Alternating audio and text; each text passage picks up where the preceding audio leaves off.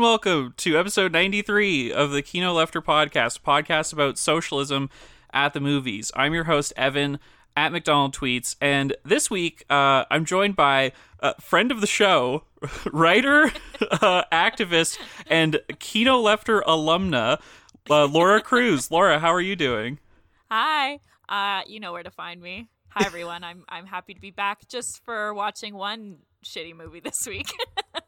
Yeah, you've escaped the torment of having to watch all of the bad movies, but we brought you back in for one particular bad film. You've brought me in as cover to not get canceled because you've directed me with the Google Docs that say Evan's problematic, horny ? Thoughts. Yeah. That Laura has to say. Yeah, the Google Doc that I shared with you says normalizing pedophilia, and the Netflix logo is there with a pentagram on it. So if you didn't pick Netflix up, Netflix is mostly made of triangles if you think about it. Oh yeah, 100%. And anytime I see a triangle in a logo, I'm like, ooh, that's bad. That's pretty nasty. If you haven't picked up on the context clues or read the episode title yet, we are talking about the 2020 French film Cuties, which I believe the French title is Minions. Mignon. Minions. This is the Minions movie. So, to quickly talk about the plot, so the movie centers around a girl named Amy, who's from a Senegalese family who now lives in France, and she has like a conservative Muslim upbringing, and then she becomes fascinated with this dance crew named the Cuties, who are also like the popular girls at her school, and they get introduced in a very funny way. They're like, dancing at one point, but then they also do the mannequin challenge at school, which that's a massive throwback, huge throwback to the mannequin challenge. I'm remembering Hillary on the plane doing it with all of her fucking advisors. So it's a period piece during the Hillary Clinton campaign. 2016 period pieces. I think there's a big market for that personally. Yeah, she also realizes that her father has taken a second wife, and her mother is like in deep emotional turmoil about it. This is something I actually liked about the movie. I thought they kind of captured this family dynamic pretty well. I thought the mom was really well portrayed. She gets a phone. She gets a smartphone from her cousin. She steals a smartphone, and then she's entered into the world of social media and how it projects unhealthy body images onto young women. They call it a cell phone because it entraps you in a prison of narcissism. What would Foucault say when holding a cell phone? It is the panopticon for sure. It's like the end of the Steve Jobs movie with Michael Fassbender, and he's talking to his daughter, and he's like, one day you'll be able to fit 1,000 prisoners in your pocket. Amy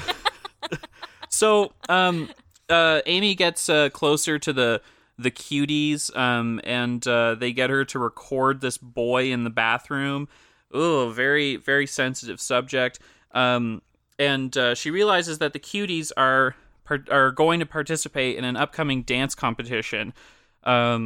Who will be America's next best dance crew? We don't know yet. But their main competition is a group called, I shit you not, the Sweetie Swags, which is unbelievable. I know this is like France and they're a diseased country and everything else, but the Sweetie Swags really took me out of the experience just as a concept. And so events in the film happen. Her body image is getting changed by social media and the expectation of her peers. She participates. Some crop tops. Yeah, she's wearing crop tops. They're doing sexual style dances, and it's very inappropriate. And I was screaming at the screen the entire time. Don't worry, I am not a pedophile. This is Laura, I need to ask this question before we continue any further. Are you a convicted pedophile? I am not. Okay, I am also not. So listeners, you know that you can trust this 100% non-pedophilic content upcoming. Yeah. So they have this big dance competition at the end of the movie that coincides with her dad's wedding to his second wife, because she was in Senegal, and then they're like coming to France, so they were getting ready for that. So Amy is like, she gets ousted from the friend group at one point, and then there's this old friend who was ousted at one point who came back in. And then she pushes her into a river in a very funny scene, but then she can't swim, so she doesn't save her or anything. She just walks away. Beautiful and scenic river Seine that flows through the heart of Paris. Yeah.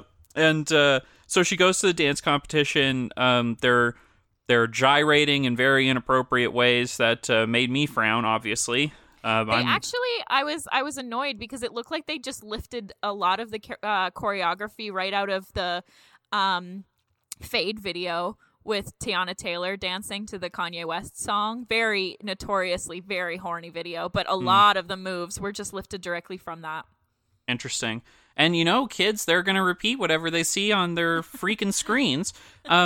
So kind of near the climax of the song, Amy starts crying. There's like two kind of like visual metaphors in this movie where I was like, wait, I need to rewind. One is there's this blood on a dress in her closet, and I was like, wait, did she nick her hand while she was cutting vegetables? I had to rewind it. No, it's symbolic because she's getting her period. And that's a big moment in the movie. You know, she's entering womanhood, and she's presented with these two differing models of femininity. And then the last kind of weird visual thing is, like, there are these, like, I don't know, what do you call them? Like the little paper shiny things that you throw at celebrations? Confetti? Confetti! There's confetti falling on her head. And then she realizes, oh my god, I'm missing the wedding. Which she must have already known, but whatever. So then she runs back home, and, like, her mom is there, and she's in this, like, beautiful dress, but, like, she's, like... I really love the performance of the mom in this. Like, you probably shouldn't watch this movie, but I think this is one of the only reasons why is, like, this actress's particular performance where the aunt is, like, very traditional, and she's very upset with Amy, and she's like, oh, you're dressed like a whore. This is inappropriate, blah, blah, blah. And then the mom's like, you know what? Don't yell at my daughter. I'll fix it. And then she goes into the room, and she's like, you don't have to come to the wedding, and walks away. And then Amy leaves this experience a changed person. Some kind of synthesis has happened, or she's learned. You know, she doesn't really participate in the wedding, but she's also not going back to the dance competition. And then she plays jump rope. A full-length shirt.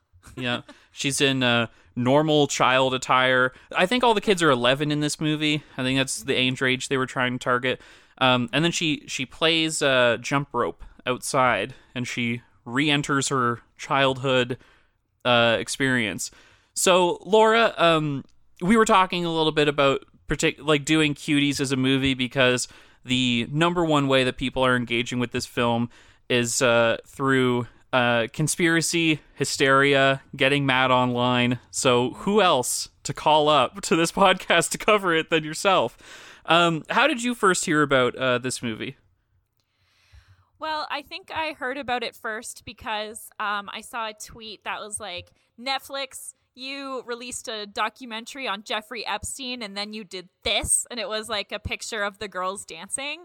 So I knew right from the get-go that this was about to be a big old culture war thing. And I think what's interesting about this is that it cuts across, like, all sides of the political spectrum. Like, everyone, we're all reaching across the aisle to get mad about Cuties, which in my opinion is a very not offensive movie. Right? Like, we can get into this later. There was a few things where I was like, I don't know. If you've ever seen a child's dance rehearsal recital, they do dress like that, and it's fine. You know what I mean? So I didn't really think it was that crazy. I also thought there were some aspects of the movie that felt pretty true to me, as and my former experience as a Laura Cruz former preteen, as a former child. As a former preteen at another point in my life. So yeah, that was where I came across it, was in that in the hysterics online. Yeah, my first experience with the movie, besides for laughing at the French title because it does read as Minions if you don't do a French accent, is basically there was this poster that Netflix tweeted, because the original poster for the film is like the girls running down this street holding like shopping bags, and it looks like a playful coming of age movie.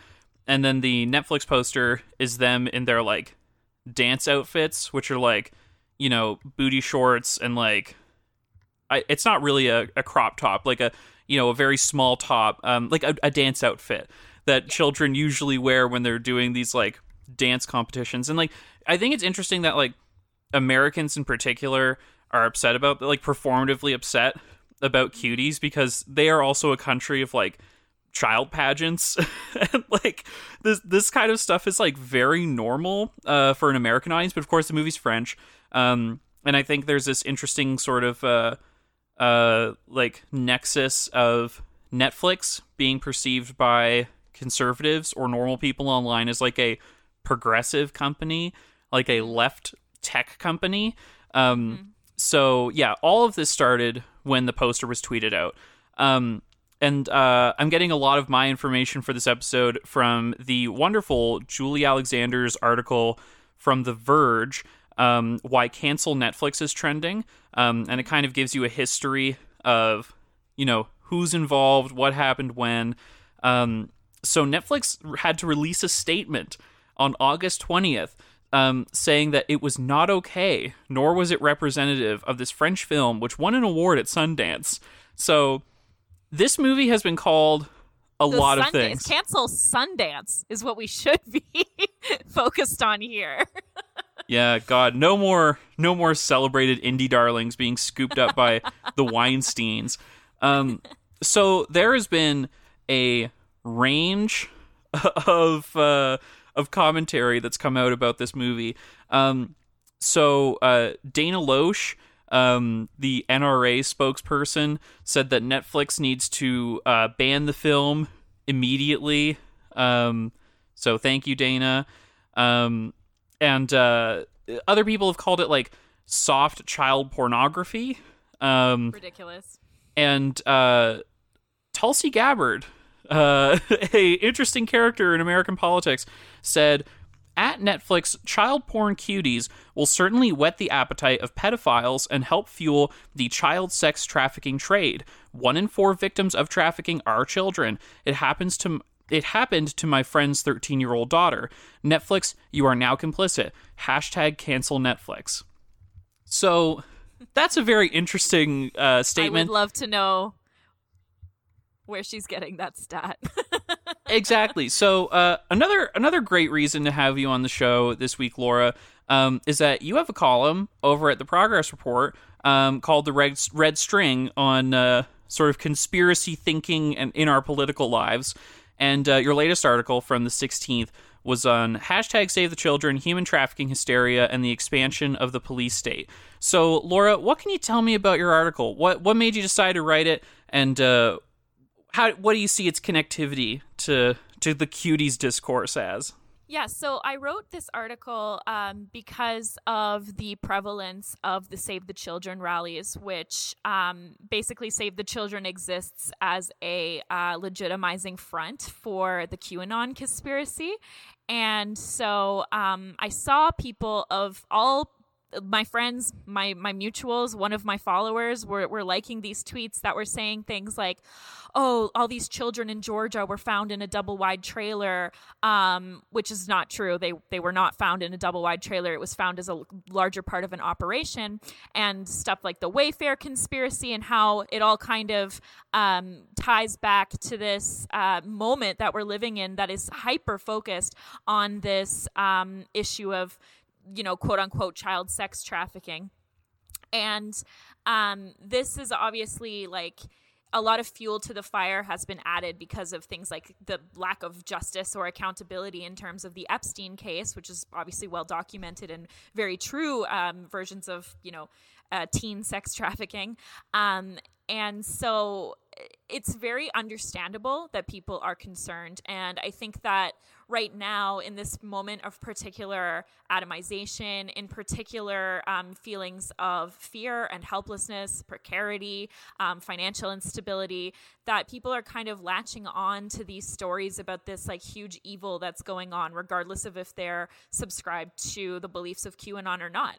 And so the thing is that, yes, it is a unique moment in terms of this is flaring up, but this exists in a pattern, right? We have stuff like the Stranger Danger panic of the 80s, out of which emerged issues like the Satanic Panic, where people were thinking that childcare centers were, you know, torturing and sexually abusing their children, which actually led to real arrests and real people spending, you know, 20 years of their lives in prison on things that were completely false. And more often than not, these kinds of panics, they harm the most marginalized in our society. So, you know, panic about danger to white children and white women, you know, has influenced all kinds of like racist policy. You know, it was a huge part of the logic of chattel slavery.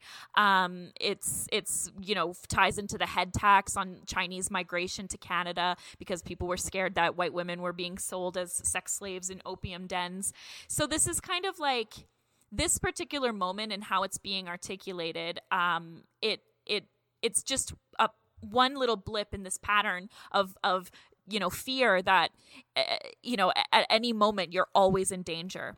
And this is basically used as the justifying logic for, you know, the expansion of border security, the expansion of police surveillance, and really, when it comes down to it, crackdowns on sex workers, because, you know, as people are talking about it, we don't conceptualize of human trafficking as what it typically actually is, which is people's migration status being in flux because of, you know, maybe they were temporary foreign workers and then lost their job and now are working undocumented because they can't go back to the Philippines or Mexico or the Caribbean or wherever they're coming from.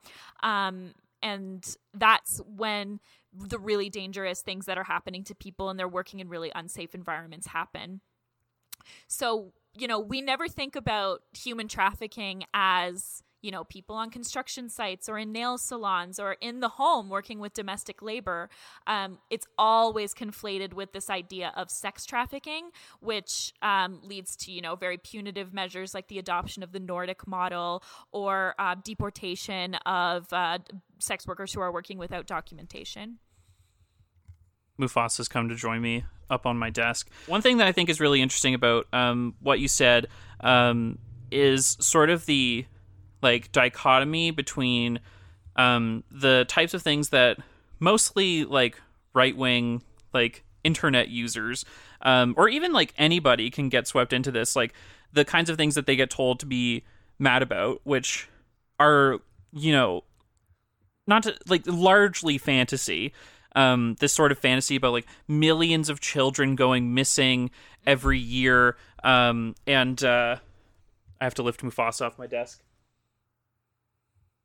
Too naughty. He's not allowed on the podcast anymore. He's allowed to just sit next to me while I record, but then he wants to walk on the keyboard. I think there is this sort of like weird, like empowerment thing, that people go through to get like extremely mad about like pedophilia, right? Because it's like objectively a bad thing, obviously. No one is going to debate this. But then it's like, man, if I saw a pedophile trying to human traffic a child, I would not hesitate to beat the hell out of him. And it's like, okay, like it does feed into this like kind of like social media economy of like, you know, being epic for likes. And I think it also, like you talked about in the article, which everyone should read, it does sort of like do this kind of like depoliticizing work of like you know, taking attention away from like actual forms of exploitation, and you know, recentering it on like these kind of reactionary notions of what justice is. Yeah, absolutely. And it just completely creates this fantasy world where you get to play detective and you get to decode the symbols in all the different logos, find all the triangles, and figure out which, you know, pizza stores you should storm with your AK-47 rather than, you know, the thing with child exploitation, with child abuse in general, is that it's most often perpetrated by people who are close to the child in terms of family members and in terms of people like sports coaches and things like that, people who do have access regularly to children. And this is not to say like you're never safe, not even in the home. It's just like there are like other things to be looking at when we're thinking about how we can actually protect children from harm and from exploitation. And a lot of those things are, you know, addressing the material concerns that people are facing, because we know under this pandemic, under people losing their jobs at record rates, that things like the production of child porn and all forms of domestic violence are climbing. So those are the real kind of structural issues around why this is happening and what we can do to stop it. I think it's also of note that this movie stars like a like young black Muslim character, and I think that the film is dealing with this sort of relationship between modernity versus tradition. So her Senegalese family is fairly conservative, and this sort of Western femininity is all about like pursuing like your own individual happiness and freedom and like not wearing like modest clothing and everything. And there's very much this sort of interesting line of argument both in the online discourse and within the world of this film about like purity and preserving that purity, and that the child predators or I don't want to say that this movie is saying that like the Western influence is like corrupting. This is an ISIS movie. Yeah, that'd be interesting. That'd be a fun movie. But not to say that it's doing that, but like there is this sort of like, you know, need for children to grow up really, really quickly because of social media. Like I do see that to a large extent as being true, right? Like your body image is constantly being like monitored and processed by an audience, which obviously the movie is very conscious of and critical of.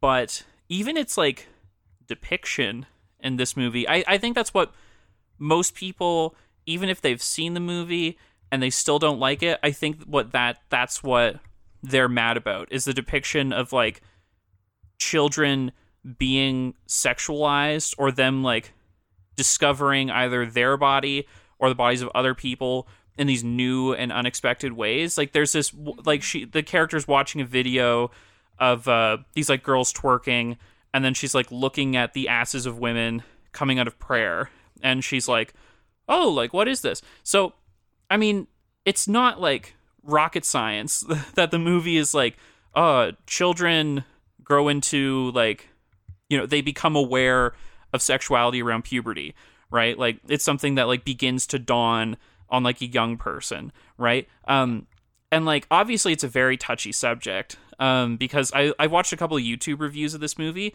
and people were like, man, people I like too, like YouTubers I like, they're like, I could only watch 30 minutes of this disgusting fucking movie because it normalizes pedophilia. So that's a really... like, what do you think about this sort of, like, do you think that Cuties normalizes pedophilia? Why or why not?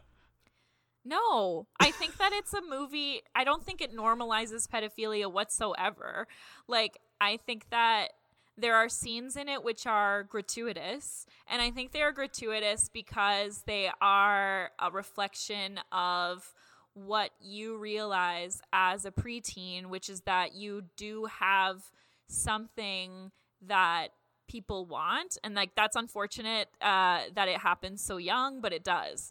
And like, there is this drive, and I came of age, like I was this age in the early 2000s. So this is like peak necklaces with like sexy bitch written on them and stuff like that. Like that was the things that I wanted, and like this was also the era of the whale tail coming out of your jeans.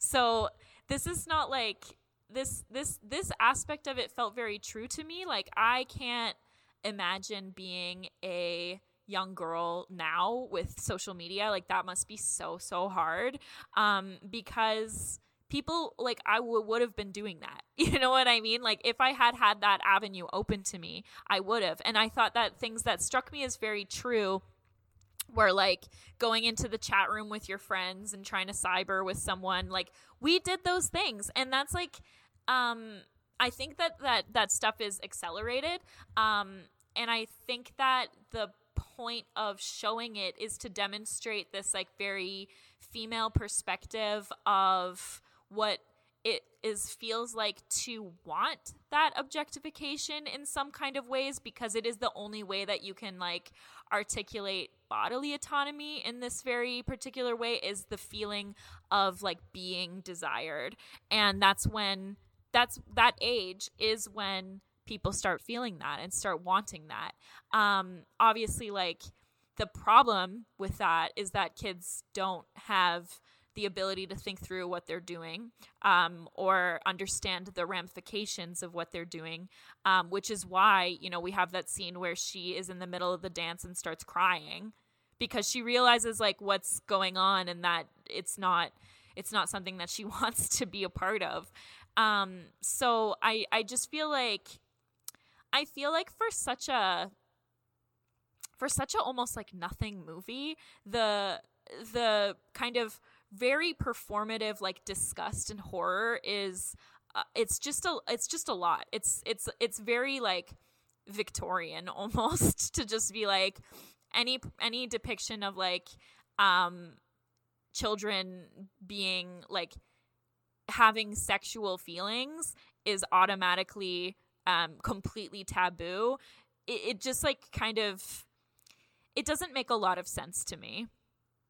And I feel like if you're like, the thing is that you can't make movies to not appeal to pedophiles. Like that's so stupid. Like what are you gonna do? Like not have movies about like coming of age or anything? Cause like I bet a pedophile will jerk off to anything. I was just watching, speaking of pedophiles, I was watching Happiness, the 1998 movie. Have you seen that? I haven't seen it. It's very good. It would not come out now, but it has the whole plot of a pedophile, right? And it's a fairly sympathetic portrayal, not of the actions, but of the character. And they show him at a baseball game, like watching kids play baseball, or looking at Teen Beat magazine or whatever, or like whatever kids teen Vogue. I don't know. That's for adults really, but like all these kinds of things like that. I don't feel like you can't not explore certain stories just because like someone bad might watch it and get the wrong idea.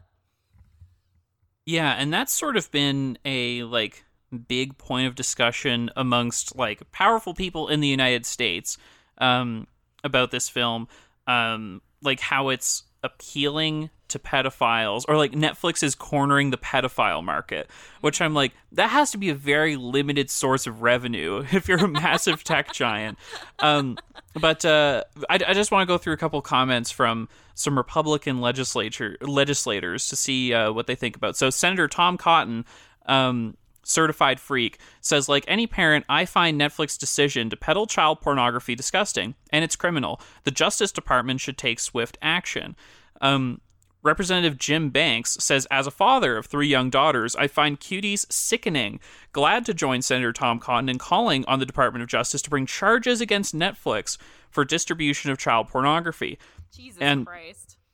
Tim Pool, famous bald man, has like one of his stupid kind of like tweets. I feel like this is a big journalism thing, but it's like, whoa, Hashtag cancel Netflix is currently trending in the U.S. at number 1. Right behind, it's a screenshot, right behind an ad for DraftKings, which is kind of funny. And then Ted Cruz, in typical Ted Cruz style, wrote a long letter to the Department of Justice to investigate whether Netflix, its executives, or the filmmakers violated any federal laws against the production and distribution of child pornography. So if the French director of Cuties violated child pornography laws by not having child pornography in their film. So this is it, because I see there's like a clear, like, that disconnect between like what the reality of the film is, which to me is a fairly dull examination of like a young girl coming of age and having to deal with these conflicting pressures. We've seen this kind of movie before.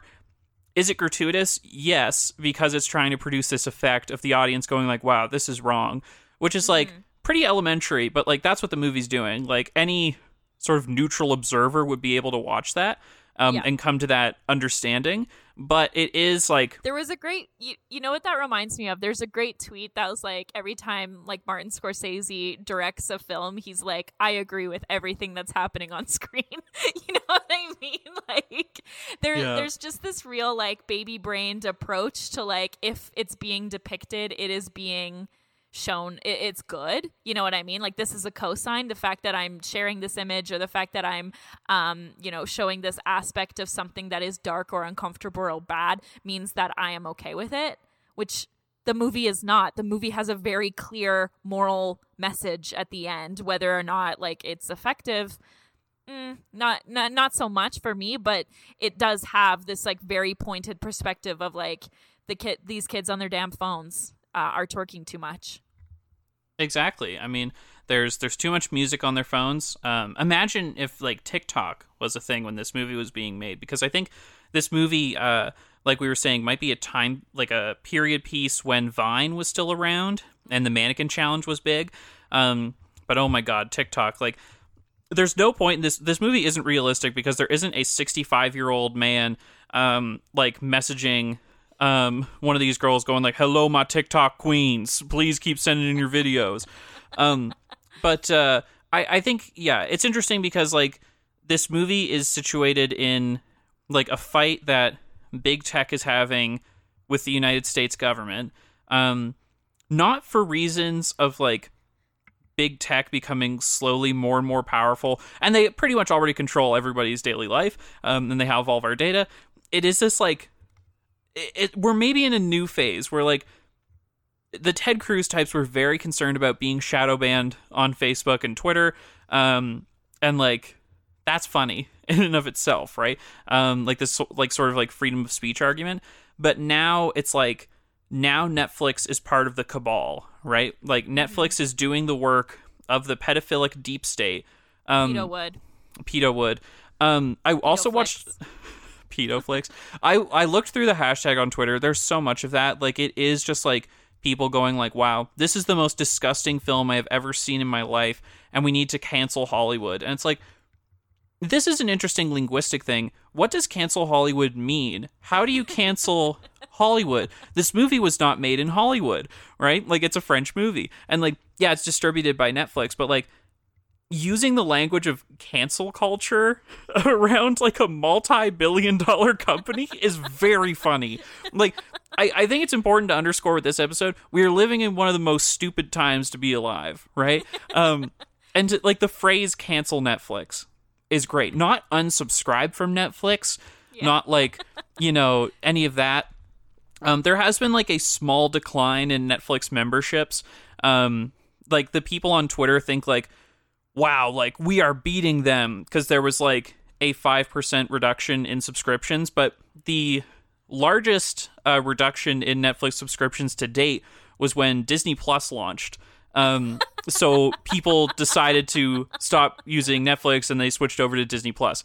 But their stock is like incredibly valuable. I looked at this because I was like, you know, has there really been a material impact on Netflix as a company because of the Cuties controversy?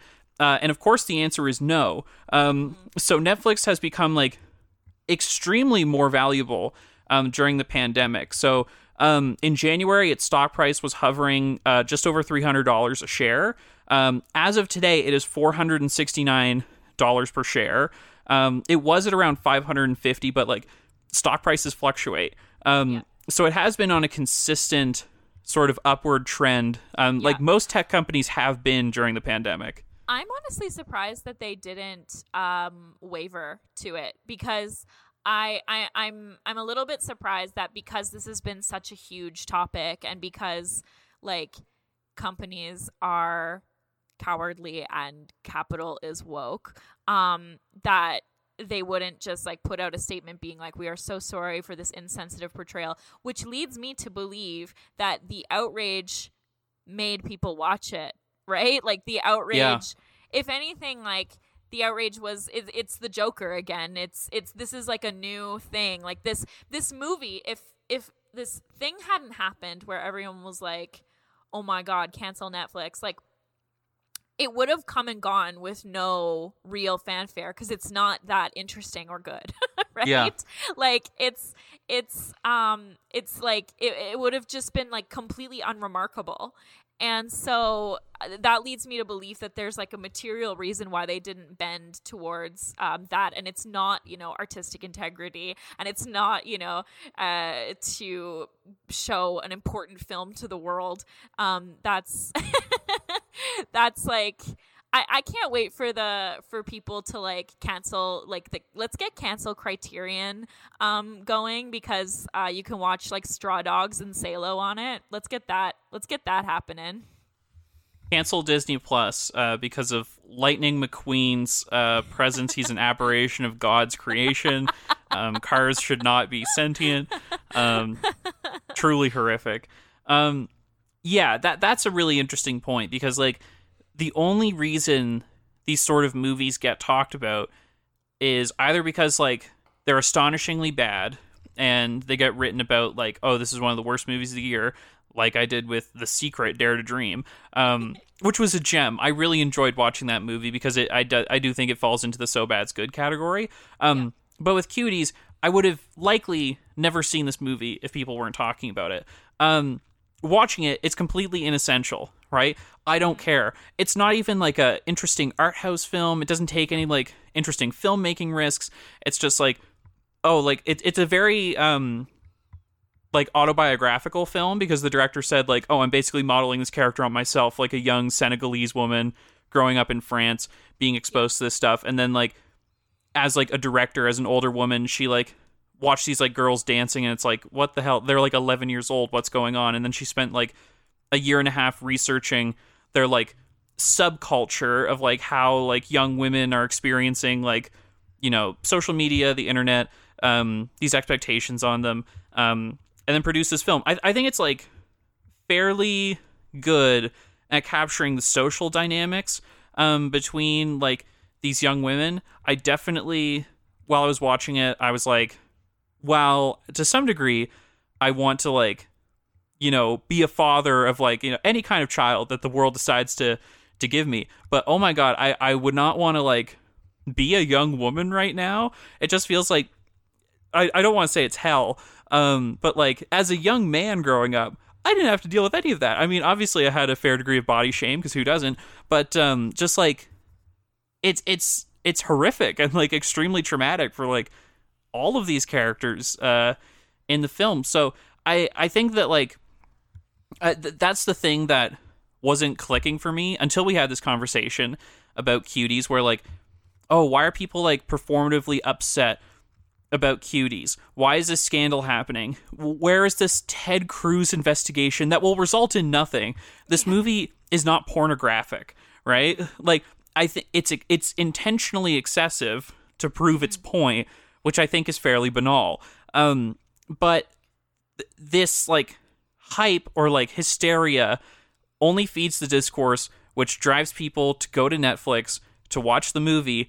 And it doesn't matter if they get mad or if they like it, they're still paying for their Netflix subscription. Exactly. And this like movement of like, oh, cancel Netflix, the movie Netflix doesn't want you to see. It's like, of course people are going to watch it. Don't think of A Pink Elephant. Don't think of Cuties. Like, you know, I watched it for that reason and it's not that good. And it's just like, okay, moving on to the next thing. Like, this director already has another contract with Netflix to make her next movie with Netflix.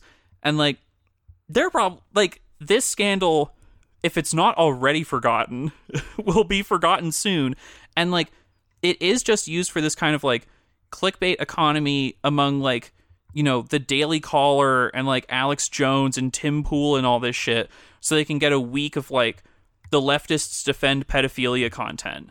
Well, and it's just like another thing to add to that like QAnon brain confirmation bias, right? Because then it's like, something I talk about in the article, which I think is like essential to understand about like conspiracy thinking, and I think that like right wing or siege thinking in general, is that like evil is always all around you, right? And it's just like the demonic liberals are just putting this out in the open. You're telling on yourself, sis. You know what I mean by putting Cuties up on your platform, and like, in the absence of any kind of like justice for stuff like the Epstein case, trying to make retribution on this like French woman director becomes the centerpiece of like people who feel like disempowered to do anything else, anything like productive or anything that would actually help like children. And to just go back to that Tulsi Gabbard thing again, this whole hysteria around Cuties also feeds into this idea around, you know, human trafficking in general, where people are like, every 5 seconds a child is abducted and their organs are taken out and then they're chained to a bed and 1 million people have sex with them. Like those things just like don't bear out, and the only people who employ that rhetoric are people who benefit from that narrative going on. So people like anti-trafficking advocacy organizations, which many of them are extremely problematic for a wide variety of reasons, especially in terms of how they treat sex workers. But like, yeah, it's just an argument that people are, these stats that people throw out without fact checking. And you can see so many examples of this where people will just say whatever they want. And because people are so concerned with any kind of criticism of discussions around human trafficking, people don't raise alarms or raise concerns. And this is like, you know, you saw this when Sesta Fosta came out in the United States, or like the Protection of Exploited Communities Acts here in Canada that really harm a lot of sex workers. It's very bad for someone to come out and be like, actually, I have criticisms of this, because then people can very easily spin that into, you're not concerned about exploited children and women. And it's like, of course I am. That's why I want to be critical of this kind of like very shoddy reporting that people do. Yeah, and it's really fascinating, because I think that kind of speaks to the way that people process politics on a symbolic level, mostly. Mm-hmm. Not just like, you know, I need to take the correct stances on these hot button issues, which I think a lot of people do. But this controversy was started because of a poster. I think it's important that like the poster of like young women in like these, you know, like provocative dance outfits or whatever, it's just like, this must end, right? Like, this is the thing that's bad. And it's like, and I'm not saying like this is like a democratic engagement thing, like, oh, citizens need to be more informed and they all need to watch Cuties and then we need to have a cultural conversation about Cuties. No, I'm too tired. I don't fucking care. I have a podcast where I do this. That's enough for me. But it's not going to end, right? It's just very stupid. But one element that I think is interesting in the QAnon universe about Cuties. So Jesse Lee Peterson, a certified insane person. I will say that if you've ever listened to him talk, he's clearly living on another planet. He tweeted this on September 14th. The main character in Cuties is an 11-year-old black girl. In this day and age, there's no way Netflix, which he spelt incorrectly, he didn't tag them right, put out the movie sexually exploiting a black girl without approval from their most influential partners, the Obamas and Susan Rice. Not happening. Hashtag cancel Netflix. So Barack and Michelle Obama consent to every Netflix film that gets released. I honestly, the reason people aren't hearing so much from Obama is he has to watch all these fucking Netflix movies with child exploitation and say, yep, that looks good. And he has to keep approving them. And it's, this is, that's. Let me be clear. I am a pedophile. Oh, it's so stupid. Like, it's, and like, he has a deal with them. What are you talking about? He, like, they signed a thing where he's going to produce some movies. He's not like directing Netflix. He doesn't give a fuck. He just wants to make money.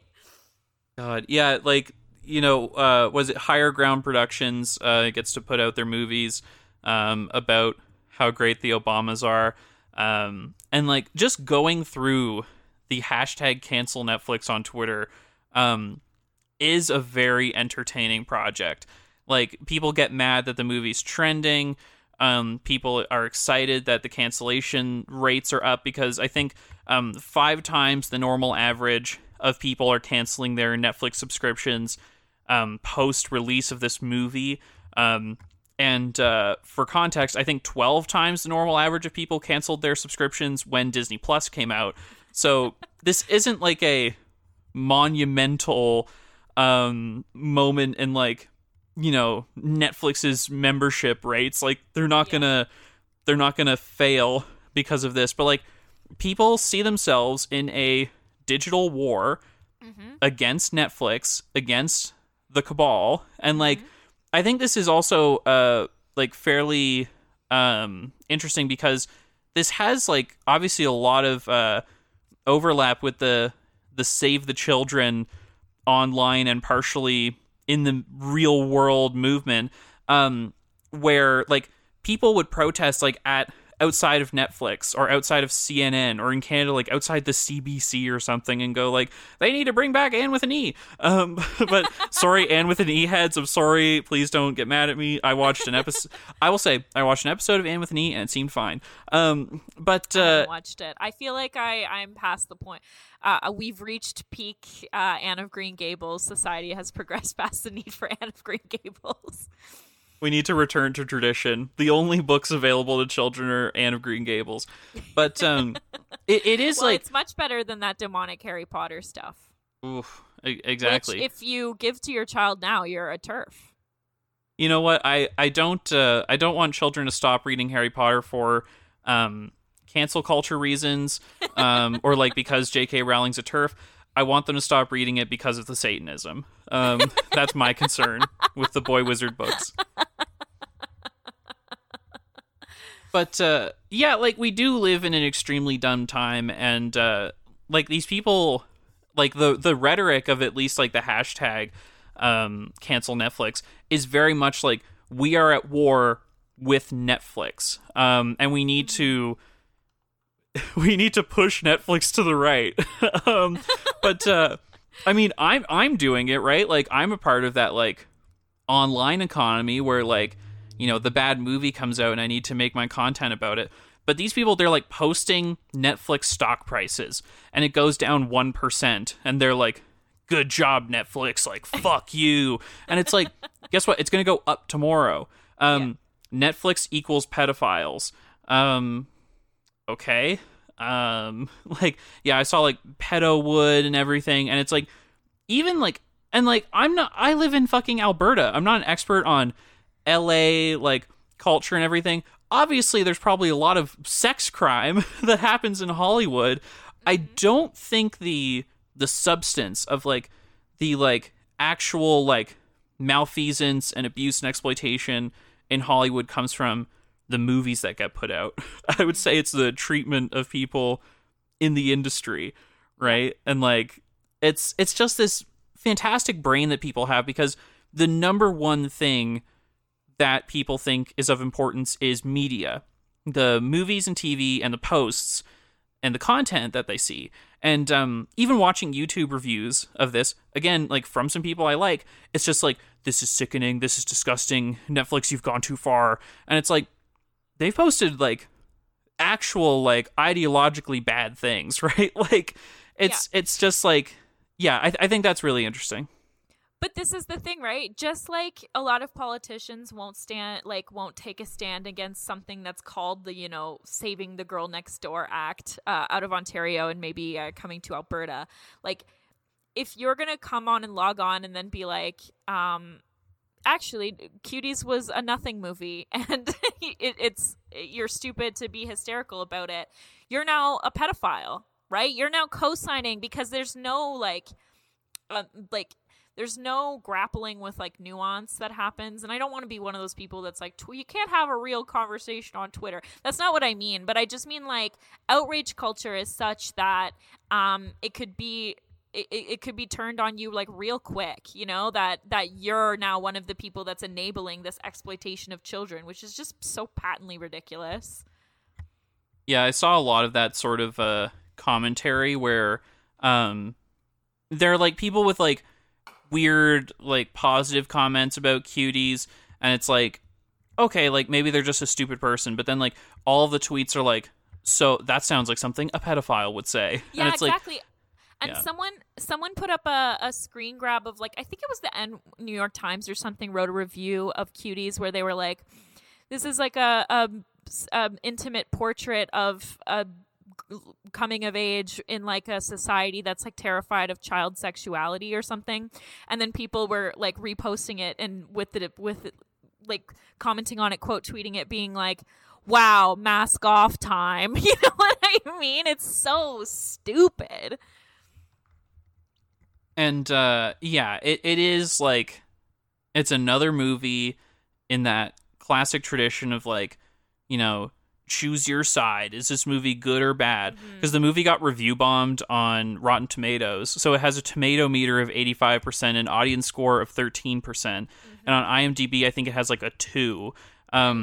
So it's it's just the same as The Room now. And since our world is so controlled by algorithms, this feels like the only kind of power that people have is as a consumer, pressuring their content providers to take a bold stance against child exploitation. And thank God if they delete Cuties from Netflix and post an apology and instead run Trump 2020 ads or something, then all actual child abductions, exploitation, and child labor around the world will end.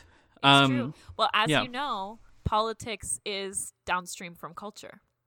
Absolutely. Yep. I take that to heart, and that's what informs my entire life. I'm a materialist, but I still think that Cuties is the number one contributor to child exploitation. I'm a materialist, and you know what's a material? A movie. And the movie makes me think bad, so we need to delete the movie. So, Laura, do you have final thoughts on the 2020 French coming-of-age classic Cuties? Not really. I watched it and it was you remember that little cute video of the raccoon washing the cotton candy and it disappears? Oh yeah. That's Cuties. I remember a couple things, but I barely remember it. And, yeah, I mean, I guess if you want to be a culture warrior, watch it, but otherwise you can skip this one. But it's not as bad as you think it is. I was also not into it. It wasn't an abominable film or anything, and I think there's some moments where the filmmaking stands out. It's very point of view driven, pretty strong characterizations throughout. I think it's well casted. Yeah, I hope all the actors get a lot more work off of this because a lot of them were really fantastic. The mom, the little girl who was the main girl, her friend, the kind of Latina friend, they were all fantastic. So I hope that they get lots of work. Yeah, but overall, I'd say, it's only 90 minutes. It doesn't feel like it's 90 minutes. It feels a lot longer than that. It's very long. It's very meandering, but I think conceptually fairly interesting, but for the mind virus that it's brought to the internet for at least maybe a week longer until it's lost, I'd say it wasn't worth it. It's funny. I imagine the internet the internet explorers of the future, diving into the catacombs of posts, trying to discover what the mannequin challenge was, and then like uncovering this movie. But yeah, that's our thoughts on Cuties. And now let's enter a beloved fan favorite segment, Recomradations, where we tell you pieces of media, life experiences, or anything else under the sun that we've enjoyed this week, and we want to bring to you, the Kino Lefter audience. So, Laura, how about you start us off?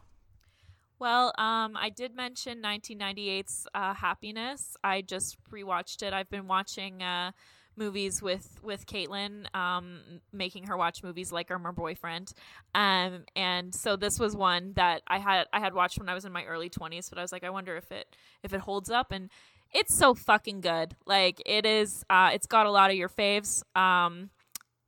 Philip Seymour Hoffman, R.I.P. King, is in it, gives a great performance. Laura Flynn Boyle is in it as well.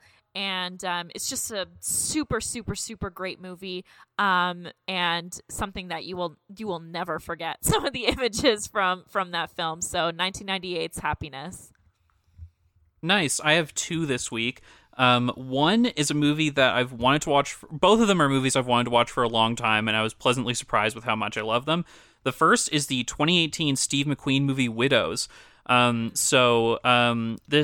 cast is fantastic. Viola Davis, Michelle Rodriguez, Elizabeth Debicki, and then all of their husbands are, John Bernthal, your Liam Neesons. So this is a movie where... Is Liam Neeson doing American accent or... yeah, I think he's American in this movie. He always has a great accent. A bad accent, but a memorable one. And Steve McQueen's never made a bad movie, and this is definitely his most pulpy film, because it is like an adaptation of like a British TV show, where there are these criminals who die pulling like one last job, and then their widows decide to do like one last job to get the money to like right all of the wrongs.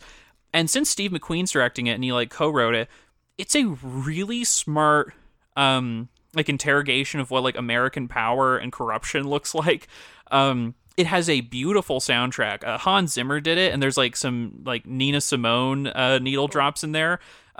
Really stylish. I mean, it's Steve McQueen. He did 12 Years a Slave and like Shame. So this has made me want to go back and watch some of his other movies. I never saw Hunger, so that's one I've wanted to watch. I heard that's really good. That's one that's on my list too. Nice. And my second recommendation for the week, I've been watching the Halloween films that I haven't caught, because before I had only seen the first two and the latest remake from 2018, which I really responded to. So I watched Halloween 3 Season of the Witch from 1982, and this movie is phenomenal. It's the only Halloween movie to not feature Michael Myers, and it is about the Silver Shamrock Halloween Mask Company, and how people are using ancient Celtic magic to sacrifice children and also create androids. Q movie, yep. It is pretty much a Q movie. But it's also one of those kinds of movies where like a middle-aged guy can just be like the star of a movie. He also does sleep with a 22-year-old, and it's like, well, it's problematic. Stacey Nelkin was also extremely hot in that movie, so I couldn't criticize it. But yeah, fantastic cast, really fun movie, and yeah, well worth a watch. Can't believe I haven't seen it until now, but if you haven't seen Halloween 3 Season of the Witch, I highly recommend it. So, Laura, that brings us to the end of the show. Where can people find you on the internet, and how can people read your work? How can people read what you're putting out these days? Yeah, so my column, which is called The Red String, which is about conspiracy, collaboration, it comes out about once a month on Progress Alberta's kind of Progress Report type thing. So you can follow Progress Alberta. I'll be on there, as well as lots of other people. Abdul writes for them as well. And I'm also on there, on the Progress Report, that podcast. So you can definitely subscribe to them as well.